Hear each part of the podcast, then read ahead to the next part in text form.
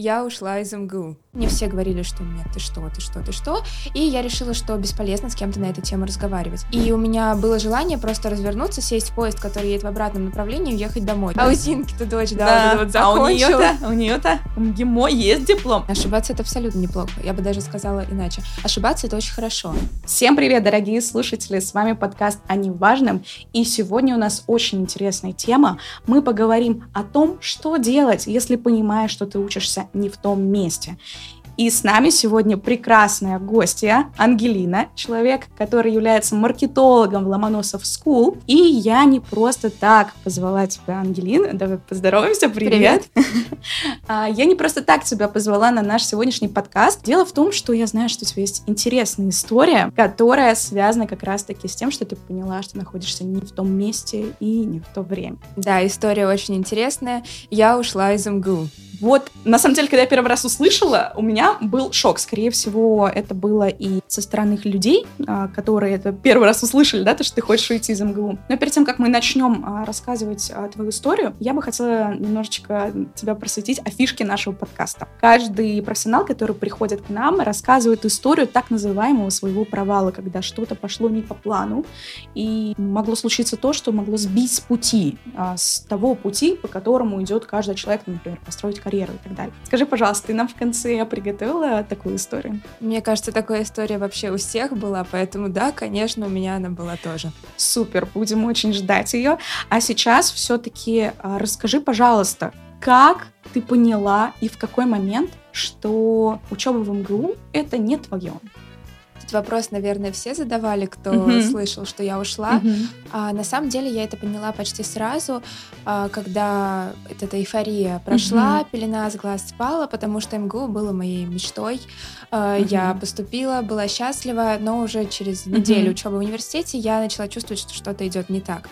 Мне не нравилась система преподавания. Она казалась тебе академичной, может быть? Слишком uh-huh. консервативной, да. Я все-таки ожидала какого-то иного подхода, и uh-huh. это, наверное, была моя ошибка. Когда я не изучила, когда шла в эм гэ у, mm-hmm. я не изучила, какой именно будет там система преподавания. А преподаватели конкретно на моем факультете не очень хорошо относились к студентам, мягко говоря. Я сейчас дисклеймер, мы обожаем эм гэ у, да, просто сейчас мы рассказываем об опыте конкретно Ангелины, если что, потому что эм гэ у прекрасный университет, да, многие в нем учатся, и мы рассказываем об опыте, да, конкретно. Да, конечно, я всегда говорю, что это исключительно mm-hmm. мой опыт, mm-hmm. и многие мои Мои ученики поступали в эм гэ у и были счастливы, и многие мои друзья учатся mm-hmm. до сих пор в эм гэ у, поэтому да. Просто я поняла, что конкретно мне это не очень подходит, плюс mm-hmm. я поступала на юрфак э, просто потому, что, ну, как бы, у меня было три варианта, все поступают на медицинский, на экономический и на юридический. Mm-hmm. Как бы все...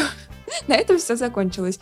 И я решила, что, ну, медицина — это точно не мое, uh-huh. экономически, ну, я считать не особо-то умею, математику uh-huh. тоже не мое, но остается юрфак. То есть выбор происходил вот по этому принципу. Не было каких-то... Исключения, да? Да, да, исключения. Да. То есть я не задумывалась о том, что uh-huh. мне нравится. В глубину себя не лезла абсолютно. Ну, все, я пошла на юрфак, потому что, ну, это перспективно, наверное, все же на юрфак идут. Uh-huh. А потом я поняла, что то, что я учила на обществознании uh-huh. э, в ЕГЭ, ничего общего с юриспруденцией не имеет. То есть это куда более сложная, обширная uh-huh. тема. Uh-huh. А, и... Более академичная, да, наверное. Да, и я поняла, что ее надо любить. А я uh-huh. пришла туда не любя ее, просто пришла, потому что, ну, наверное, это перспективно. Ну, и я с каждой парой убеждала, что мне абсолютно это не нравится. Я через силу uh-huh. учила вот эти вот предметы и со слезами на глазах ходила на пары. А вот и в какой момент ты приняла для себя решение, что все, ну, как бы больше я не могу идти против себя. Это очень важно, кстати, не идти против себя, и это важно чувствовать. Вот как ты это почувствовала и сказала себе то, что все, с сегодняшнего дня я не пойду туда? Как вот это произошло? Это было сквозь какие-то, а, не знаю, слезы, может быть, а, может быть, размышления долгие. Как вот это происходило? Или одним днем просто ухожу? Не, я так не могу все-таки решения принимать. Но я с самого uh-huh. начала чувствовала сопротивление, и вот оно росло, росло внутри меня. Uh-huh. А, ну, сначала я думала, что, ну, может быть, действительно, я привыкну. Там первые месяцы, ну, не, не уйду же я после первого месяца. Прошло три месяца, ничего не изменилось. Я начала чувствовать себя еще хуже. То есть я же оцениваю свое состояние, я его сравнила с тем, что было в сентябре, это еще хуже. То есть у меня была такая очень яркая ситуация. Я ехала в метро, и у меня было желание просто развернуться, сесть в поезд, который едет в обратном направлении, и уехать домой. Я прям не могла. Вот мне просто распирало от этого желания, от того, что прям рыдать хотелось. Вот, наверное, тогда я поняла, что нужно что-то менять. И вот после этого я начала рассматривать варианты того, что же мне делать. До этого я не рассматривала вариант уйти серьезно, потому что, не знаю, мне казалось, так не делают. Угу. И вот, скорее всего, ты столкнулась с определенным сопротивлением общества и с критикой, да, то, что ты уходишь из лучшего вуза и уходишь а, в никуда. Сейчас ты же учишься, получается, в РУДН, да, то есть да, продолжаешь да. получать высшее образование, но в тот момент ты уходила из лучшего вуза страны. И все-таки как ты решилась пойти против системы? Потому что одно дело — это почувствовать себя, да, понять, что тебе плохо, а другое — это идти против такой огромной махины, как общественное мнение, которое зачастую, зачастую подменяет наше мнение. И вот как ты с этим справилась и распознала, что, ну, это, это не мой сценарий жизни, это говорит кто-то мне другой, что мне надо там быть? На самом деле это, было, это был довольно сложный период mm-hmm. жизни, когда... Ну, на самом деле, когда я только решила, я особо ни с кем не советовалась по этому поводу, потому что я знала, какой ответ я услышу. На... Когда... В сентябре, когда я еще только думала о том, mm-hmm. чтобы уйти, я как-то общалась с людьми, говорила, что, ну, может, уйти. Мне все говорили, что нет, ты что, ты что, ты что. И я решила, что бесполезно с кем-то на эту тему разговаривать. Ну, вот пара человек буквально в моем окружении, это вот близкие друзья, они, конечно, меня поддерживали, ну, просто потому что они друзья. Может mm-hmm. быть, они и не одобряли, но поддерживали. Друзья всегда поддержат в любую минуту. А остальные люди, ну, очень радикально к этому относились. Наверное, я просто решила. То есть я просто твердо для себя решила, что я уйду. И я никому ничего не доказывала и не объясняла. То есть у меня не было в голове даже мысли о том, что мне нужно оправдаться перед кем-то. Uh-huh. Эти люди, они не вложили ничего в то, чтобы я, тут, uh-huh. я туда поступила. То есть я поступила, потому что я сдала ЕГЭ сама. Uh-huh. И, соответственно, люди, которые сейчас приходят мне и говорят, ты что, как ты можешь уходить? Это же лучший вуз страны. Ну, как бы, а вам какое дело? Ну, не вы же уходите. Я ухожу, uh-huh. это моя жизнь.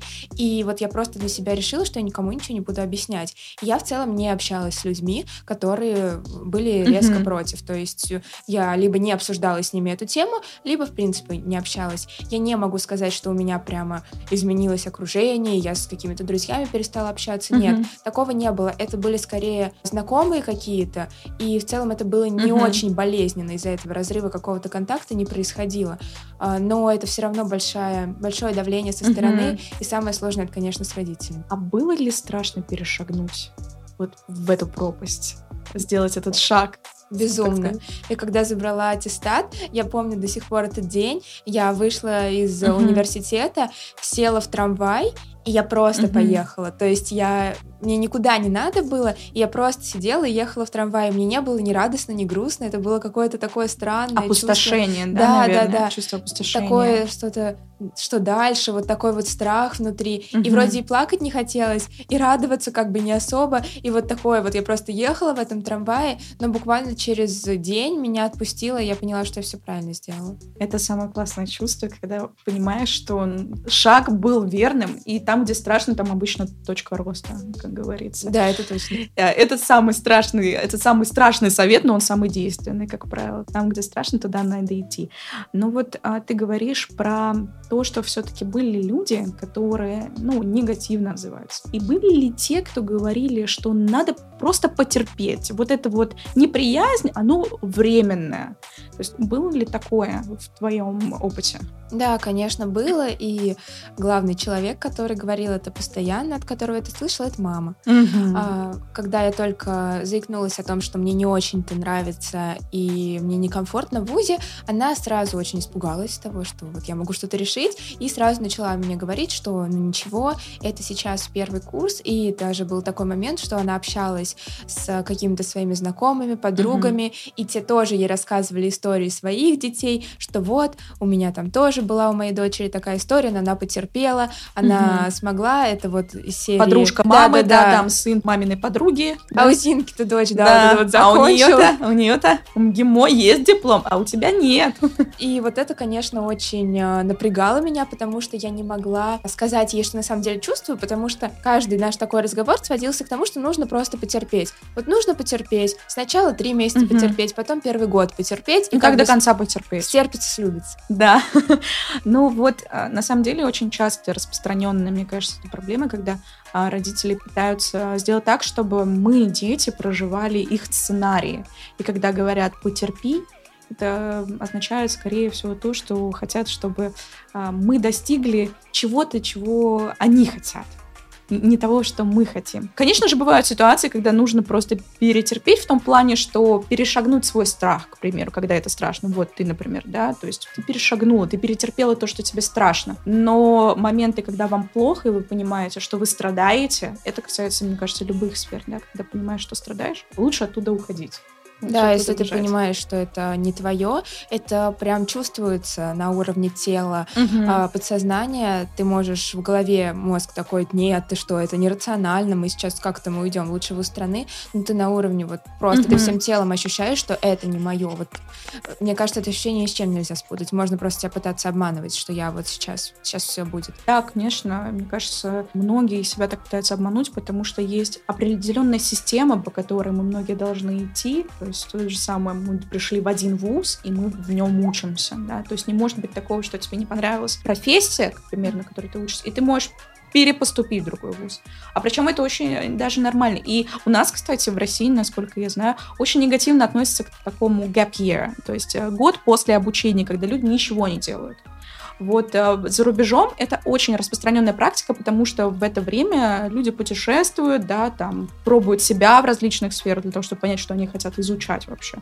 А у нас к этому очень негативно относятся. Мне кажется, вот это тоже сказывается на том, что нам надо вот идти по определенному сценарию. Но у нас к этому отношение, ты сейчас будешь на диване лежать весь год и в да, да, да. Ты, ты просто время теряешь свое. Но на самом деле, тут, мне кажется, Ангелина со мной согласится, нет определенного сценария в вашей жизни. То есть нет такого, что вы должны в семнадцать лет закончить школу, в семнадцать там с половиной, восемнадцать вы должны поступить, и обязательно бакалавриат, магистратура, после чего семья, дети и так далее. Это уже нет на самом деле. К жизни нету никакой инструкции. К сожалению или к счастью, мы должны импровизировать. И весь ваш путь, он, кажется, он основан на том, чтобы вы пробовали, ошибались и находили себя. Да? Да, это точно, потому что можно сколько угодно пытаться mm-hmm. следовать этому сценарию, но при этом несчастным оставаться. Можно в да. какой-то момент э, послушать себя и пойти против системы. Да, это будет очень страшно. Вот прям... Это невероятно безумно страшно. Да? страшно. Но потом вы будете себя благодарить за это решение, потому что ваш выбор сейчас, mm-hmm. выбор вуза, он не определяет mm-hmm. никого. Это mm-hmm. просто выбор, который нужно сделать в данный момент. Это не выбор всей жизни, как подают это в школах, родители yeah. и так далее. Вы всегда можете изменить а, свой выбор. Это, знаете, не конец жизни, так скажем. Вы можете заново начать учиться и так далее, потому что всю жизнь мы практически учимся чему-то новому, и это нормально. Вот ты говорила про то, что мама, там, например, родители негативно относились к этому. Как ты сумела сохранить хорошие отношения с родителями? Потому что, мне кажется, во многом страх ребят, которые хотят поменять, к примеру, специальность, да, свою, сказать то, что я вот хочу пойти в более такие творческие профессии. Скорее всего, это больше превалирует страх того, что не оправдать ожидания своих родителей. То есть как к этому отнесутся. Зачастую действительно негативно относятся, но как вот, что после? Что было после, так скажем? Как сохранить прекрасные отношения? На самом деле, в моменте, наверное, никак. Ну, mm-hmm. то есть, вот это правда, в моменте родители очень остро реагируют, просто потому что они переживали, это шок, да. они заботятся, да, и они просто шокированы. Плюс я своей маме рассказала в в формате «я забрала документы из эм гэ у». Угу, Она не могла уже ничего сделать, угу. да. Я не могла их пойти вернуть. Угу. И, естественно, вот у нее была очень эмоциональная угу. реакция. Но спустя время она это приняла, потому что, ну, она же любит меня, угу. и все родители вас любят, и они в любом случае это примут. Просто это в любом случае ваша жизнь. Это не жизнь родителей, это не жизнь друзей, это не чья-то угу. жизнь. И как бы родителям не хотелось, чтобы вы вот сделали правильно, сделали сейчас как лучше, по их мнению. Да. А, это не получится. Либо вы будете жить по их сценарию, но тогда вы не будете слушать себя. Либо вы будете выбирать себя. И да, это страшно. Выбирать себя намного сложнее, чем слушать кого-то, потому что слушать кого-то — это взять готовую инструкцию. инструкцию да, да, да, да, инструкция, как раз про которую мы говорим. А без нее, на самом деле, очень страшно жить, особенно во взрослой жизни, когда ты понимаешь, что каждое твое решение — это твое решение. Да. Это не решение твоих родителей. И, и у меня, кстати, mm-hmm. было очень много одногруппников, mm-hmm. которые... Им не очень тоже нравилось. Mm-hmm. По разным причинам, вот каждому uh-huh. по своей. И они не уходили, когда я спрашивала, как бы, ну почему, uh-huh. они говорили, что ну меня родители не поймут, а, меня там родители вообще убьют, ну то есть это такая очень громкая, да, формулировка. Uh-huh. Вот, я уверена, что родители бы поняли их в какой-то момент. Но спустя время, да, спустя да. время. Ну, конечно же, мне кажется... Нужно быть готовым, вот перебью, нужно быть uh-huh. готовым выдержать вот это вот э, разъединение с родителями в какой-то момент, чтобы вот временно, возможно, там, они как-то будут не так с вами общаться, как раньше, да, возможно, как-то разорвется контакт, но это не навсегда, это вот временно, пока они примут это, им просто нужно время. Да, конечно, потому что, наверное, это большой эмоциональный удар все равно, особенно для родителей, которые хотят, чтобы у детей была определенный сценарий жизни, который видят они, но я думаю, если родитель любит, он всегда поймет, возможно, через время это придет, но я, насколько знаю, у тебя прекрасные отношения сейчас с мамой. Да, сейчас мама приняла, она очень рада этому моему решению, угу. и вообще мы даже даже не вспоминаем особо эту тему, вот, а когда вспоминаем, она говорит, ну, здорово, что я послушала себя. Это очень классно, это очень классно уметь слушать себя, свои эмоции, свои чувства, и мне кажется, это прям... Она, кстати, даже в пример приводит меня теперь своим подругам. Теперь ты та самая дочь маминой подруги, да? Которая просто ушла из эм гэ у.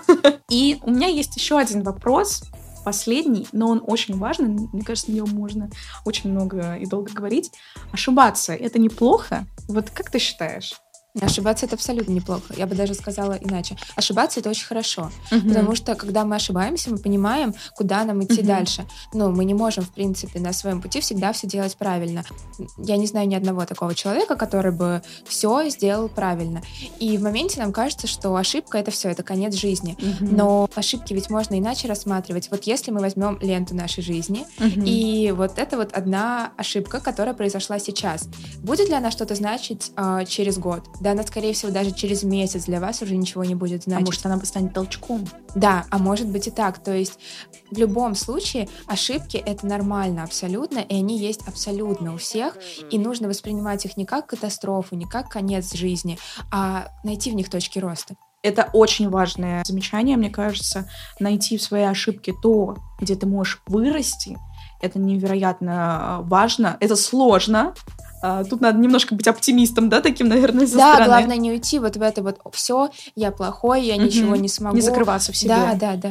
Это, может быть, видела такой ролик в интернете, где человек, там была какая-то выставка, человек поднимается по ступеням, да. и он постоянно падает. Вот он только до вершины доходит, и он опять да, падает. Да, это про путь к успеху. Вот, мне кажется, это идеальное описание того, в принципе, даже не пути к успеху, это в том числе, но и того, как вообще в жизни работает. То есть постоянно будет что-то тебя сбивать вниз, но вот пока ты идешь, пока у тебя есть цель, к да. которой ты идешь, есть вектор, то ты будешь идти. Движение — это жизнь, да, да, мне кажется. И надо полюбить вот этот вот путь к цели, не саму вот эту вот цель, а просто этот путь такой, какой он есть, с ошибками, с какими-то сложностями, да, но он же да, ваш. Да, да, действительно. Я знаю, что у тебя приготовлен один вопрос ко мне, да, я бы хотела его услышать, потому что мне сказала, что тебе интересно узнать кое-что. Я слушаю. Да, ты сейчас учишься в эр у дэ эн тоже, да, насколько я знаю. Да. И мне вот очень интересно было узнать твой взгляд на этот университет, потому что у меня о нем свое мнение сформировалось uh-huh, за время uh-huh. учебы. И вот я хотела бы, чтобы ты рассказала, почему ты выбрала его. Не эм гэ у, не лучшие вузы страны, да, ну просто вот uh-huh, многих uh-huh. есть такое понимание. МГИМО, эм гэ у, почему uh-huh. не они? Наверное, в тот момент как раз-таки я руководствовалась советами, многими советами со стороны. И когда ты находишься в суматохе, вот наши ребята, которые слушают, а скорее всего, когда вы получите свои баллы, и самое сложное — это не сдать экзамен. Самое сложное — это поступить, потому что там начинаются просто голодные игры, так как надо выбрать ту секунду, когда надо подать в правильное время. Ты сейчас их не пугаешь. Нет-нет-нет, я не пугаю, все будет хорошо, мы живы. Вот человек я уже даже... второй раз учится уже да. на высшем образовании. На самом деле там просто такая есть небольшая суматоха, которая может вас сбить. И я довольно-таки была под сильным влиянием со стороны родителей, и они мне говорили, то, что гостиничный бизнес, вот это то, что может тебя там спасти и так далее. И было одно бюджетное место, которое открыли под меня, и все. У, у родителей, как всегда, это начинается то, что вот, для нас специально открыли, надо брать. Ничего другое не берем, берем это. На самом деле я а, не жалею о том, что я поступила в РУДН. Я учусь на международном гостиничном бизнесе, плюс я там учусь на переводчика, а на психолога я учусь в другом месте. Вот, и а, получается так, что я нашла для себя плюсы в этом образовании в плане того, что там довольно-таки классная а, общественная деятельность. То есть у меня есть возможность путешествовать по разным городам. И также для меня важным фактором была возможность того, что я могу работать.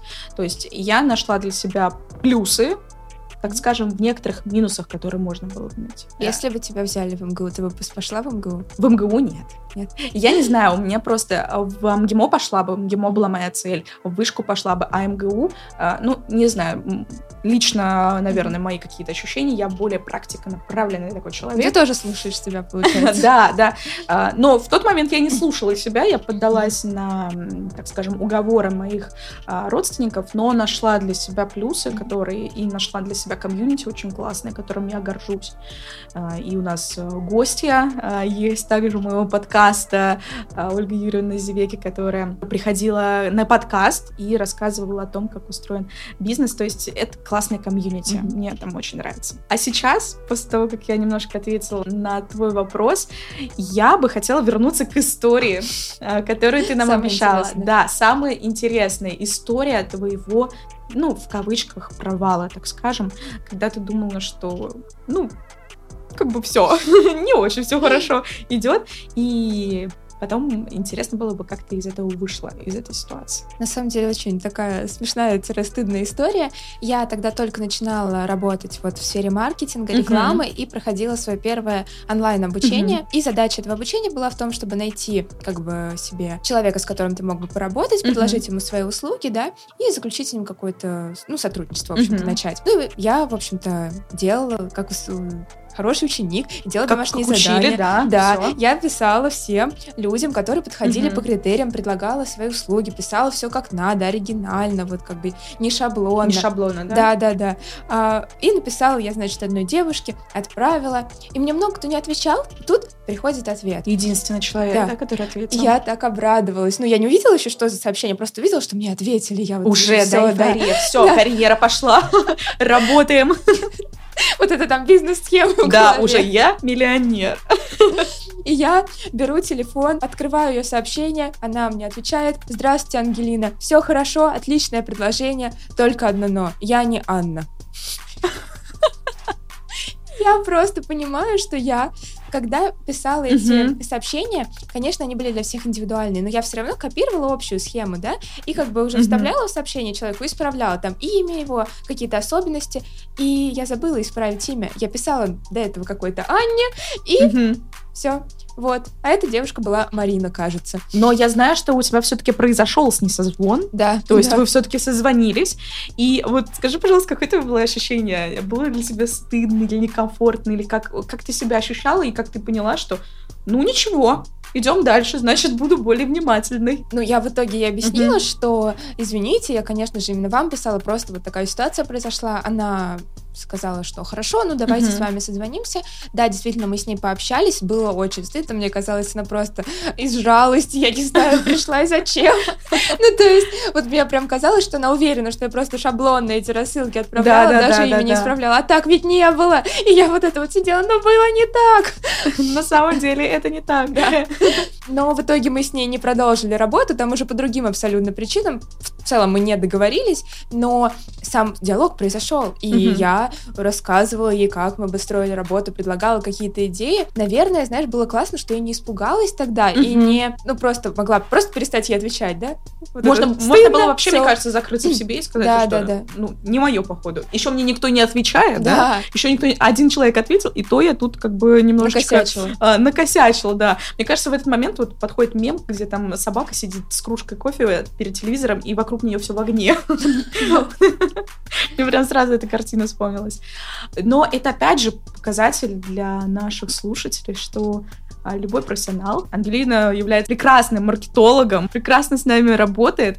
И это опять показатель того, что каждый профессионал — это человек, который умеет набивать шишки. Вот это, мне кажется, даже умение определенное. Ты умеешь биться о, о что-то и идти вперед.